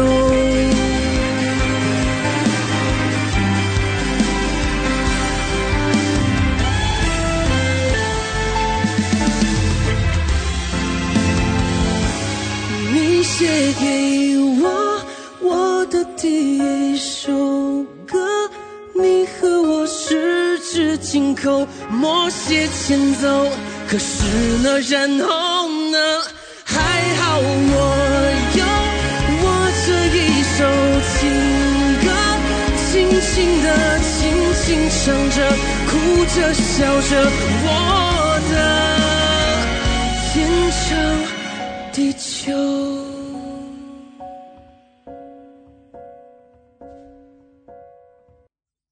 吃瓜群众无限多，锁定 FM 八十九点零，怀卡托华人之声中文广播电台，笑谈风云。哈喽哈喽，瓜友们，大家好呀！我是你的瓜主谢谢同学。那今天带来的第一颗瓜呢，是有关于白兔这对姐妹花的。实际上也不是什么大瓜啦。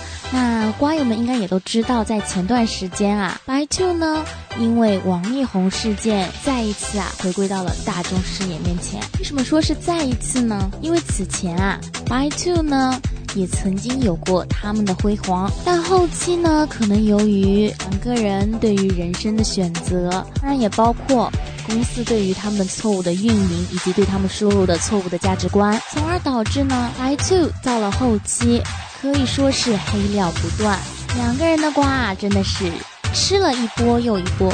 如果说姐姐 Miko 的恋爱瓜呢，还无伤大雅。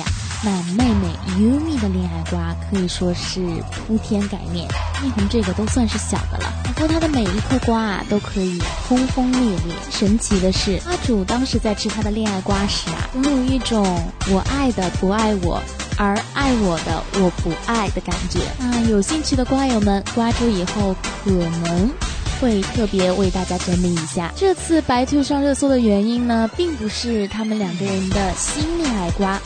却与他们两个人的恋爱瓜呢，多少有点干系。瓜主呢也不卖关子了，这条热搜呢便是白兔最近的身价涨了。原因很简单，因为他们的曝光率提升了。而究其根本呢，便是前段时间优米与王力宏之间的那颗瓜啦。那根据娱乐圈经典语录集《爽言爽语》中记载，一个艺人。如果有曝光度，经常上热搜的话，看他的身价。就会涨。再根据娱乐圈定理，一个艺人的曝光率同于他的热度、他的流量，而他的热度以及他的流量呢？就等同于他的商业价值，商业价值就是这个艺人的身价。所以，拥有高曝光率、高热度的明星，身价呢，同样也不会低。那就这条定律，瓜友们，你们怎么看呢？先让我们听一首好听的歌曲，歌曲过后，我们吃瓜继续。不要走开，我们马上回来。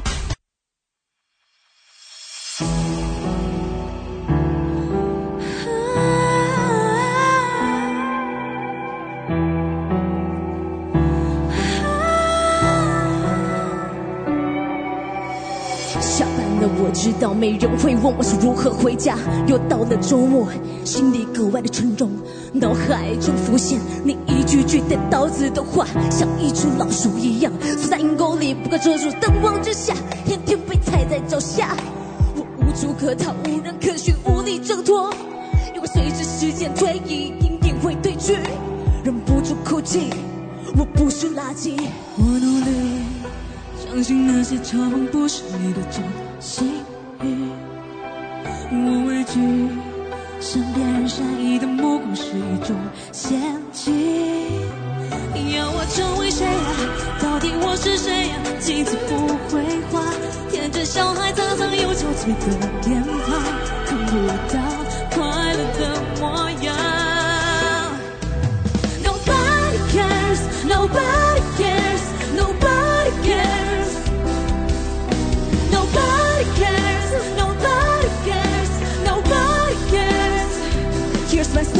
记得当年十五岁的凌晨五点，手机闹钟还没响起，妈妈把我摇醒，颤抖的声音说爸，没能撑过去，哭得歇斯底里，手摸着你无心跳冰冷身体，我不想再去回忆。阴错阳差成为歌手，为了是对方向，把他们当榜样，都是一家人。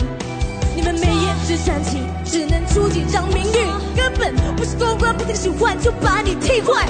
终于明白，why 最亲近的艺人朋友，我开始恨我自己，变得忧郁，努力克制自卑心理，说是为我好，不发声明，那都是假象，都是假象。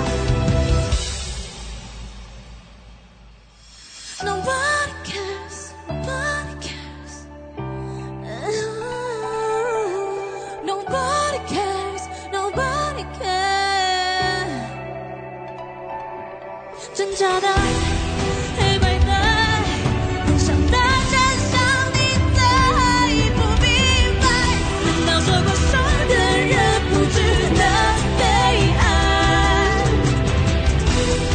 告诉自己。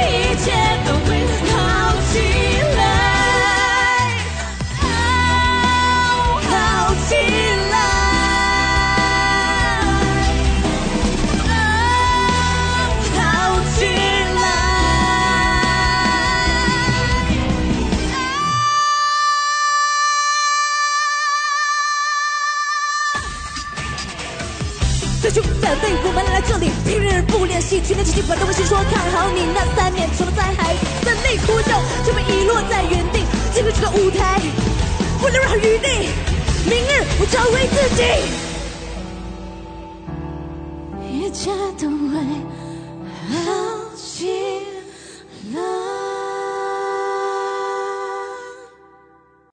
吃瓜群众无限多，锁定 FM 八十九点零怀卡托华人之声中文广播电台，笑谈风云。Hello Hello，瓜友们，大家好呀，我是你们的瓜主小小同学。那今天的第二颗瓜呢，是有关于娜娜娜姐谢娜的瓜。那不知为何，每次一讲到谢娜的瓜呢，瓜主总觉得娜姐不会又被骂了吧？别说，虽说这次骂声比较小，但多少还是有点。娜姐的招黑体质哟，这次娜姐又怎么了呢？其实啊，很简单的一件事，就是一月二十号的时候，娜姐呢在她的社交平台上面官宣了，今年呢她将会加入东方卫视的春晚，并且呢还晒了她的舞台定妆照，外加附文。这次带来很特别的小风筝，希望大家新的一年幸福。照片中的她呢，身着白色礼服，留着标志性的短发，对着镜头呢是笑得非常开心的。那实际上呢，这就是一则非常非常简单的有关于娜姐在工作上安排的一条资讯而已。此前啊，娜姐呢也在湖南卫视的跨年演唱会上演唱了新歌《小风筝》，并且表示这首歌呢是她献给女儿的。这次在东方卫视呢，将和自己的老公张杰一起演唱。他俩近年来啊一同现身，并没有早些年多了。只要他俩一同现身，一定看点十足。这次呢，他又与张杰许久都没有同台，所以呀。对于这条消息呢，粉丝们还是表示非常期待的。也正因为谢娜呢，她是属于湖南卫视的主持人，这次呢却要加盟东方卫视的春晚，得啊谢娜参加东方卫视的消息传出后，许多网友就纷纷猜测她是不是已经离开湖南台了呀？有甚者啊，直接说谢娜怕不是已经被湖南卫视给开除了吧，所以才会选择加入东方卫视的吧？不然以她在湖南台的地位，就算不主持，也肯定是要表演的。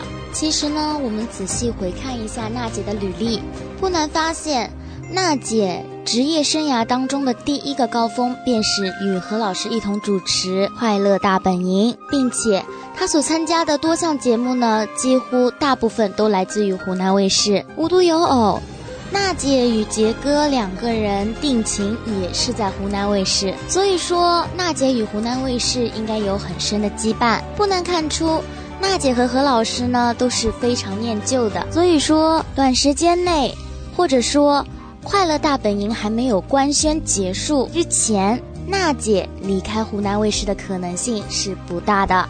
而且，当我们在看向湖南卫视的官网的时候，我们可以发现，娜姐的照片呢，在主持人这一栏当中可以算是前列的。那官网都已经明明白白的告诉我们，娜姐她就是湖南卫视的主持人，等于说是直接辟谣以及打脸了娜姐离开湖南卫视一个谣言。再退一步说，《快乐大本营》呢，虽然没有公布停播的原因，但是啊，有工作人员呢就曾经回应表示。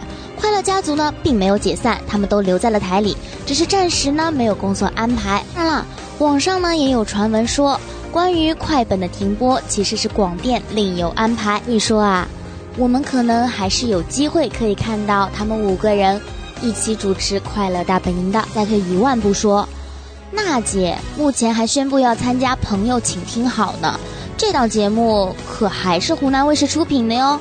由此可见啊。娜姐参加东方卫视的春晚也只是应邀而已。那她在二零年的时候还参加过央视春晚呢，都是工作安排变动啦，和离职是半点关系都扯不上的。综上所述，娜姐的大部分履历以及她大部分光辉时刻都在湖南卫视，并且呢，对于工作了那么多年的老东家肯定是有感情的。这也可以直接证明娜姐是不会随便离开湖南卫视的。不过，不管娜姐以后在哪里，只希望她以后可以一直走花路吧。先让我们听首好听的歌曲，歌曲过后节目继续，不要走开，我们马上回来。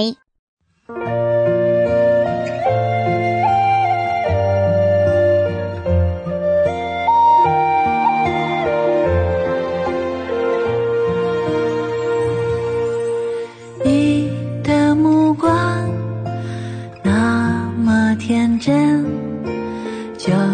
像是天使纯洁的眼神看一看我傻笑几声钻进我怀里给我一个吻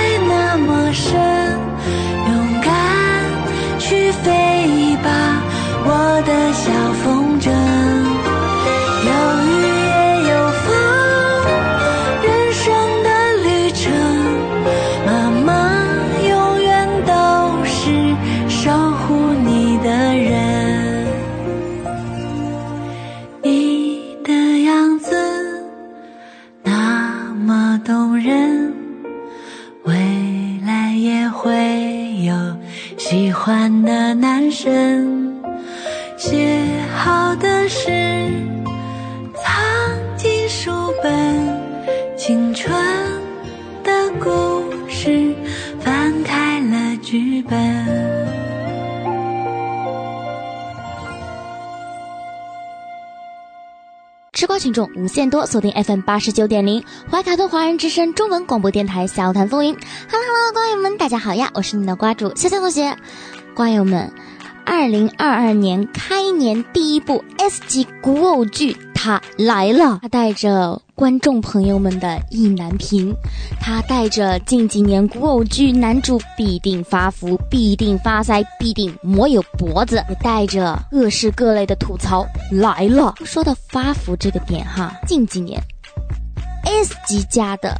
古偶剧就不能给我一个陈情令版的男主角？男明星们难道就不用身材管理了吗？看看近期的古偶剧，李易峰、陈伟霆、徐凯，甚至连武力王一博、王一博同学没有逃过发福发胖这样一个魔咒。当然啦，王一博呢是个例外，因为他是故意增肥的，为了另外一波剧。其他的这三位啊，特别点名一下，在今年二零二二年刚刚开播的 S 级古偶剧《镜双城》当中担任男主角的李易峰同学，仍再吃下去，这滤镜一开，这真的是下巴跟脖子连成一体了。想当年您的百里屠苏是有棱有角，到了诛仙青云志时，虽说您的张小凡已经有一些相较于百里屠苏时期略微的圆润，但至少还是可以看得出轮廓的。那今年的镜双城。不知道是后期小哥哥这磨皮滤镜打的太大呢，还是您真的已经您的脸属实是有那么一点点的圆润可爱。一说李易峰呢，他胖点倒是没啥，毕竟颜值摆在那里嘛，耐不住镜双城他的男主在书中的形象，那就是消瘦的类型啊。而无理李易峰同学现在所展现出来的体型，多少有点与原著不符啊！再加上李易峰与陈钰琪，该怎么说呢？他们俩的 CP 感真的略微有那么一点欠缺。要知道，李易峰当时可是与陈钰琪，他的老板的前闺蜜饰演 CP 情侣的人呐、与陈钰琪待在一起，说呢，总觉得多少还是欠缺了那么点酥感。加我不知道是导演的表现手法，还是剧情的需要。金双城呢，总有种按着你的头去磕糖的感觉。每次男女主一演起感情戏吧，是古偶的那一套，肢体接触外加慢放 BGM。巧的是，两人的眼睛呢也都特别的大，对视的时候呢就会显得有那么一点的木讷，使得瓜主在看剧的时候，经常有那么一瞬间联想起的竟然是眼睛瞪得像铜铃，好嘛，出戏了。而可能也正是因为两位主演的眼睛特别的大，所以瓜主啊一不小心呢就经常注意到他们的眼妆上。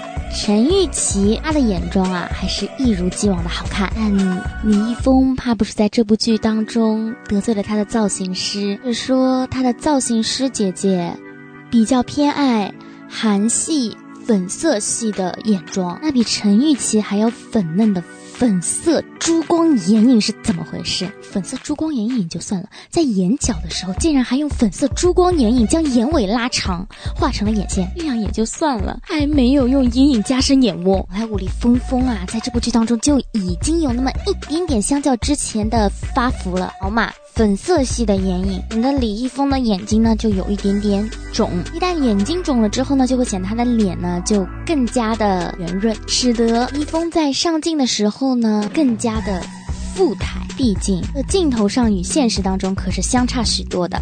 但凡你在生活中只是胖了那么一斤，可能你上镜就是胖十斤的概念，是辛苦了吴丽李易峰了呀。来说说这部剧的造型吧。花主看了一眼男女主的造型，不禁感叹，都是 S 加的古偶剧啊。男女主的服装造型是刚从隔壁千古绝尘家扒下来的吧？仔细看女主角的造型，不能说一样。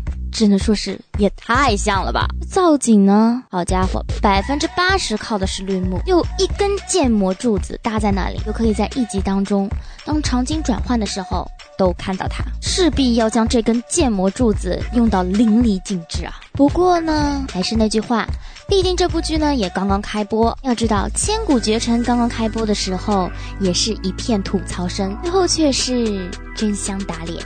瓜主就是其中之一。那今年的这部 S 加的镜双城会不会让瓜主打脸呢？朋友们，请拭目以待。那今天所有的娱乐瓜呢就都吃完了，瓜友们觉得怎么样呢？休息一下，听一首好听的歌曲。歌曲过后呢，你们的电影瓜主即将上线，为大家带来本周的电影推荐。那不要走开，我们马上回来。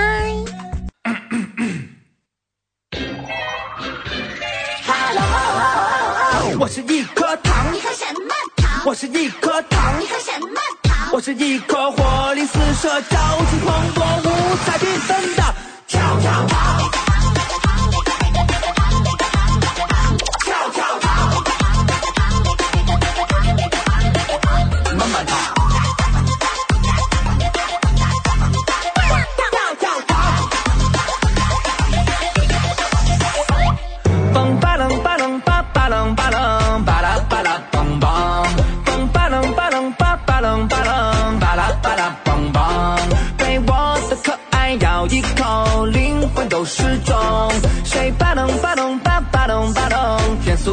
骨头，马亮沾着彩虹，画出了个我相送，奔着你冲向涌，就像拦不住的风。嘣巴楞巴楞巴巴楞巴楞。嘣巴楞巴楞巴巴楞巴楞。我是一颗糖，你喝什么糖？我是一颗糖你，喝什么糖？我是一颗活力四射、朝气蓬勃、五彩缤纷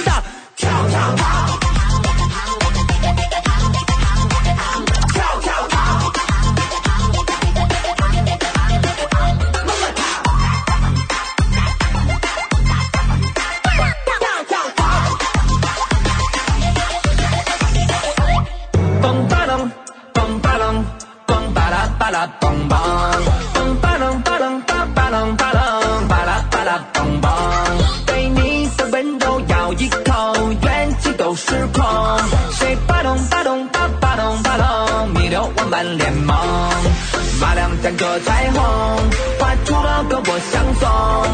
房产叔叔蛋疼，就像解不开的绳。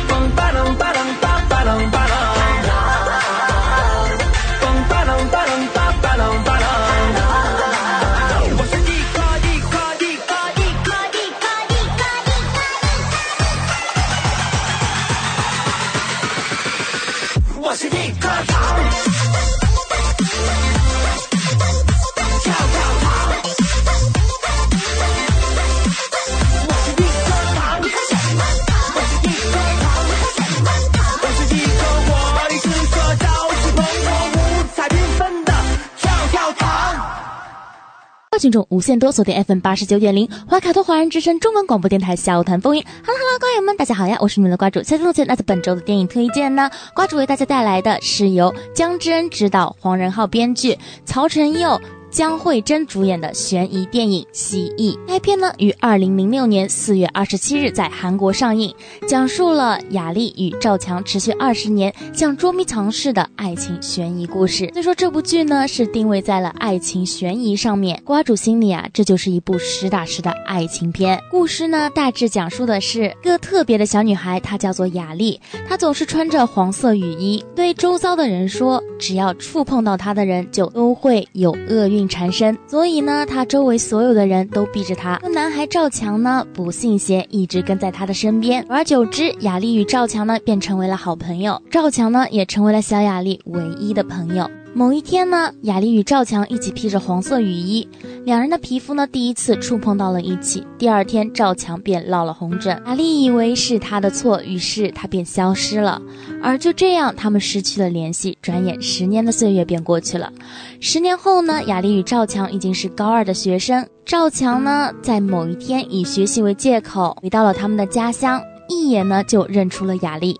就这样，他们度过了短暂的美妙时光，并且啊，赵强呢在回家的前一天晚上，从首尔呢为雅丽准备了寿司礼物。这样慢慢的八年过去了，赵强成为了银行职员，因为雅丽说过以后呢想要嫁给银行职员，然他也一直在搜索雅丽的踪迹，却常常徒劳而归。但突然有一天呢，雅丽再度出现在了他的面前，带着微笑，这是来跟他道别。送走雅丽后的赵强呢，想过要忘记雅丽，但是他做不到。五天，他在医院的一个小男孩手里看到了他曾经送给雅丽的自己所雕刻的头蜥蜴后，他来到雅丽舅舅的面前，以自己的性命要挟了雅丽的舅舅，告诉他雅丽的踪迹。随后呢，情迎来了反转，但雅丽并没有受到诅咒。之所以要编造一个自己是受到诅咒的孩子这样一个传言，其实另有隐情。那究竟是怎么一回事呢？有兴趣的瓜友们呢，可以自行去寻找资源，看一下究竟是怎么回事。那今天所有的瓜呢，就都吃完了。瓜友们觉得怎么样呢？想要继续和潇潇同学一起吃瓜，以及喜欢电影的小伙伴们，就一定要记得在每周六收听我们的怀卡托华人之声中文广播电台《小团风云》，我会在这等着你们。那我们下期节目再见，拜拜。感谢潇潇主播带来的《笑谈风云》。那我们今晚的黄金时段播音也将告一段落了。通过微信公众服务号“博亚文创”收听节目的听众朋友，您可以继续收听我们带给您的二十四小时精彩的华语广播。今晚主播奥斯卡、小峰、轩轩和潇潇在这里共同祝愿各位听众晚安。我们在下一个黄金时段空中电波再见。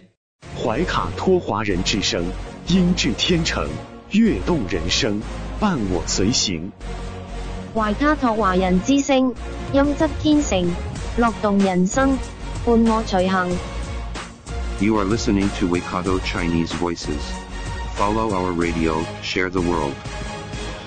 您正在收听的是 FM 八十九点零怀卡托华人之声广播电台节目，我们在新西兰为您播音。For more episodes, use the accessmedia.nz app for iOS and Android devices, or subscribe to this podcast via Spotify, iHeartRadio, or Apple Podcasts. This free FM podcast was brought to you with support from New Zealand On Air.